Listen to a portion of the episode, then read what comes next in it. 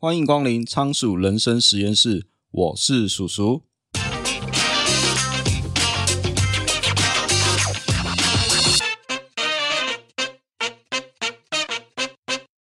假如有一个人跟你说他要减肥，但是他把市面上所有减肥的方法都试过了一遍，他告诉你哪个方法有效，哪些方法没有效，也许他的方法不见得适合你，但是他这个人说的话是不是就非常有说服力？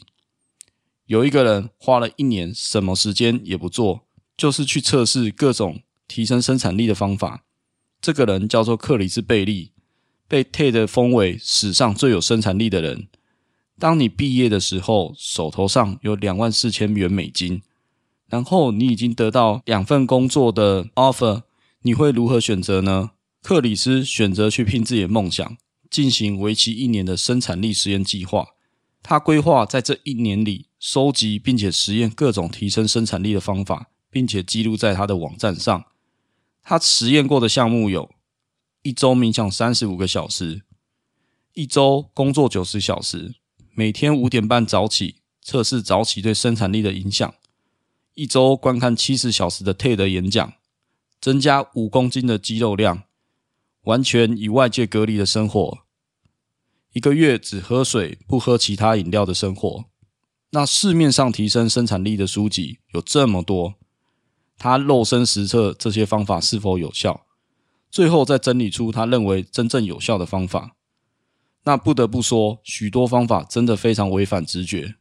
比如说，尽量缩减你的工作时数，而不是要提升生产力。做的时间越多，生产力应该要越高才对啊！真正超违反直觉的。或者是定期清空你的脑袋，不要什么事情都用大脑去记。那大脑不去记事情，那忘记怎么办？那他一些实验结果啊，虽然很反直觉，其实还蛮符合逻辑的。那克里斯把他认为二十五个有效提升生产力的方法集结成我们今天要介绍的书，叫做《最有生产力的一年》。希望这些方法能够帮助大家有效的提升生产力。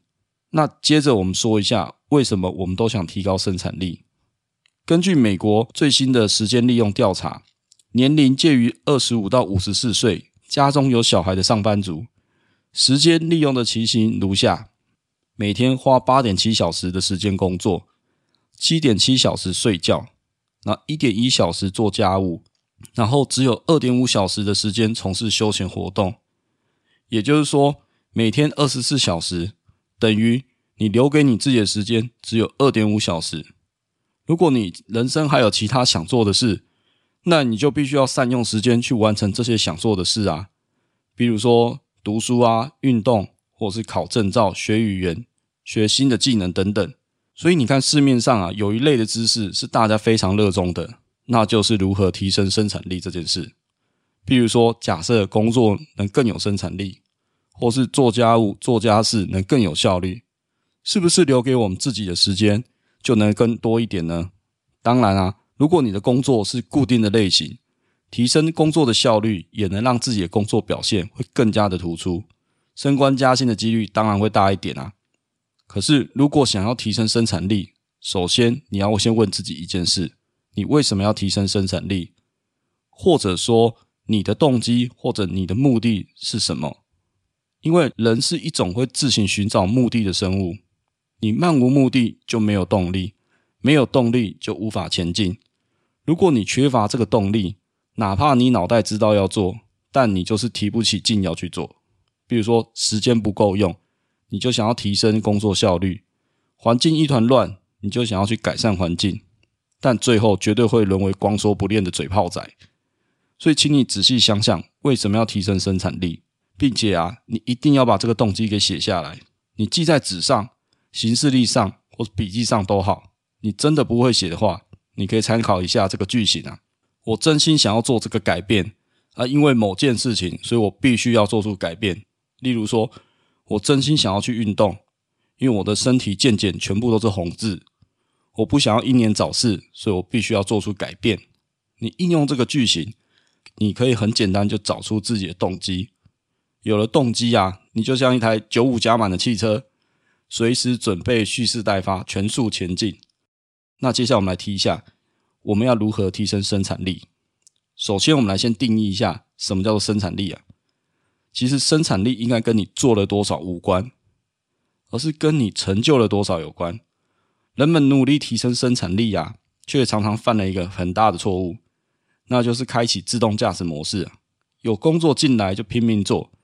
当你自动驾驶的时候啊，你几乎是无法从这个工作中抽身啊，因为你忙到没有时间看清楚什么才是更重要、更有价值的事情。于是我们努力的提升生产力，就好比在工厂一样，你不断的提升这个机器产能一样。学会这些提升技巧啊，仿佛就是要能塞更多的工作，才代表我们更有生产力。可这样不对啊！工作的重点应该不是你做了多少事，而是你做了事情带来多大的效果。我们应该追求的是效能，而不是效率。所以许多人看起来一整天很忙，有时候干的事情啊是什么？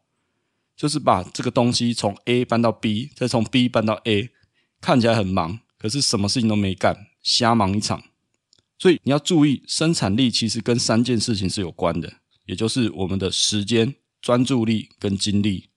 如果你今天你的工作是在流水线当作业员，好了，有效管理精力和专注力就不是这么重要，因为简单重复性高的工作不需要太多的专注力跟精力，你只需要管理好你的时间就 OK 了。然而现在的情况已经大不相同了，我们有着比以往更多的事情要完成。周遭令我们分心的事情实在太多了，你事情怎么做也做不完。如果你没有好好管理你的生产力，很快就会出现职业倦怠。因此，最有生产力的人不仅要管理好自己的时间，也要管理好自己的专注力还有精力。这三大要素都非常的重要。假如你时间不花在刀口上，你有再多的专注力跟精力也没有用啊。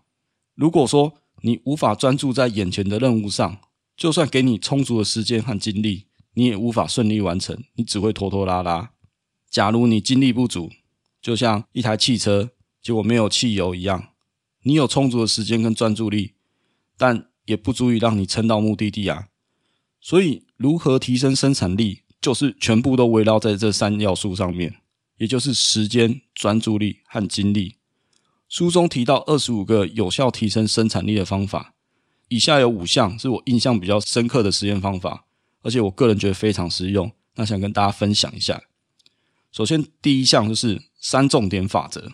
根据八十二十法则，影响力最大的工作通常都集中在前百分之二十，因为不是所有的事情都一样重要，所以我们必须要把时间用在最重要的事情上。那这时候啊，你就可以用所谓的三重点法则，就每一天开始工作之前。你可以先想象一下，一天你的工作结束之后，你希望一定要完成的三件事是什么？那请你把这三件事情写下来。应用这方法，你也可以在每周的一开始也想象一下，这一周有哪三件事情是一定要做完的。研究短期记忆的心理学教授乔治米勒，他在论文提出啊，人类的大脑短期记忆是无法容纳七个以上的项目，这个能力是因人而异啊。不过总体来说，大脑比较容易记住的是三个项目，所以锁定在三件事情是最刚好的数字。因为三这个数字够大，大到足够你可以放进你想要完成的任务，同时也够小，小到不会让你觉得非常有压力。那同样的方法，你也可以利用在年、月、日上，你先想好要做这些事情的动机还有价值，然后在你的行事历上写下，比如说。每年最有价值的三项任务，或是每个月最有价值的三项任务。那方法很简单，有兴趣的人可以试试看，把你要做的事情写在行事历上。那我自己也是应用在我的子弹笔记上啊，我也是分成就是年、月、周还有日哦，我是有这个四个项目，就是把我每段时间要做最重要三件事，我就把它写下来。那写完我就是直接把它划掉。那接着第二项就是。最不像减肥餐的减肥餐。那经过研究证实啊，当你多工的时候，你的大脑时不时就会放出多巴胺，所以我们才会养成多工处理事情的习惯。可是人的注意力是有限的，同时你处理多样事物啊，就绝对会分散你的注意力。多工这个时候反而会降低你的生产力，因为你可能更容易出错、分心，增加你的压力。所以。你要一次只做一件事情，从训练自己的专注力开始做起。书中建议几个方法提升专注力啊，其中我印象最深刻的就是专心吃饭，也就是不做其他事情，放慢吃东西或喝东西的速度，专注口中食物的味道以及口感。我自己呀、啊、是有一个坏习惯，就吃饭的时候可能就是要配电视或配网络，这导致我吃饭吃很快，食物咬没几下就吞下去了。这不仅很伤胃啊，而且也常常吃过头，体重当然就直线上升。品尝食物啊，应该要专心体会啊，体会你口中食物的味道还有口感。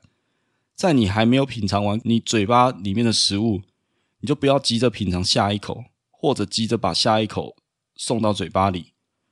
因为世界上最好的减肥餐就是你现在的饮食，只不过你可能需要一点一滴的改善啊。注意你当下究竟是吃什么食物，留意你吃进多少食物，然后注意你自己有没有饱足感。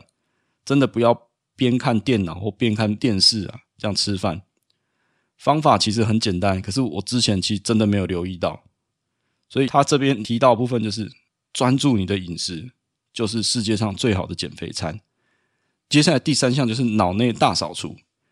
在《怦然心动的人生整理魔法》这本书有说过啊，整理的时候只留下让你怦然心动的东西，其他通通都可以丢掉。所以在我们人的字典里面呢、啊，最具生产力的一个字，应该就是说“不”。对于你没有太大意义或价值的事情，要坚决说“不”，只留下你真正想要做的事情啊。一般人都是怎样利用我们的大脑呢？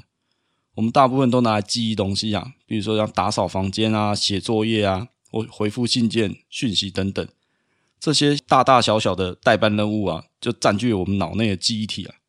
搞定这本书有提到一件事啊，你要知道，人的大脑不是用来记忆想法，而是用来制造想法的。如果用电脑来比喻的话，人的大脑比较像是记忆体啊，不像是硬碟，因为记忆体负责是暂存资料啊，而且大部分资料我们都存在硬碟里面。如果你把所有的资料都存在记忆体里面，那记忆体早就爆掉了。所以我们有必要啊，定期对大脑进行大扫除。把你想要做的事情啊列出清单，而不是放在脑袋里面，石沉大海占据你的记忆体啊。那这个大扫除的方法其实很简单啊，你只要有一张纸、一支笔，当然现在有很多数位工具也可以做到一样事啊。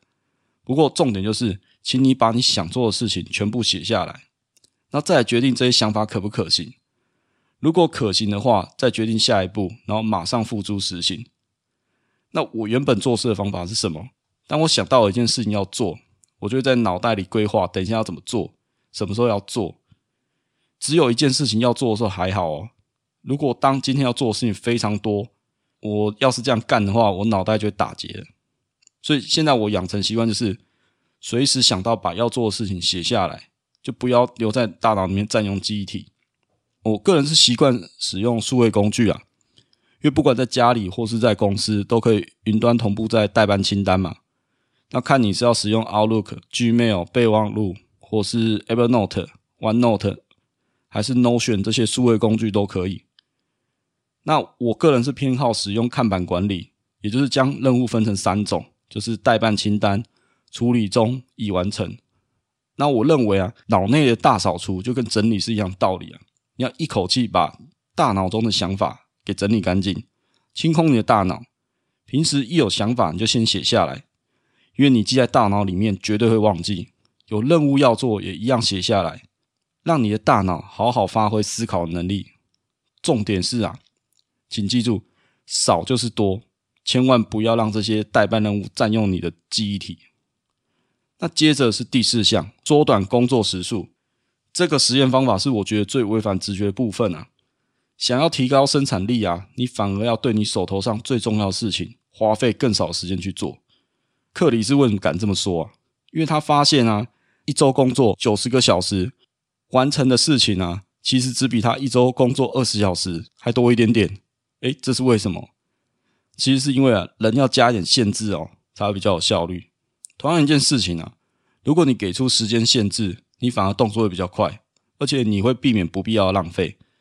因为如果你觉得时间充裕的话，人都这样嘛，你一定会觉得慢慢做也无所谓啊。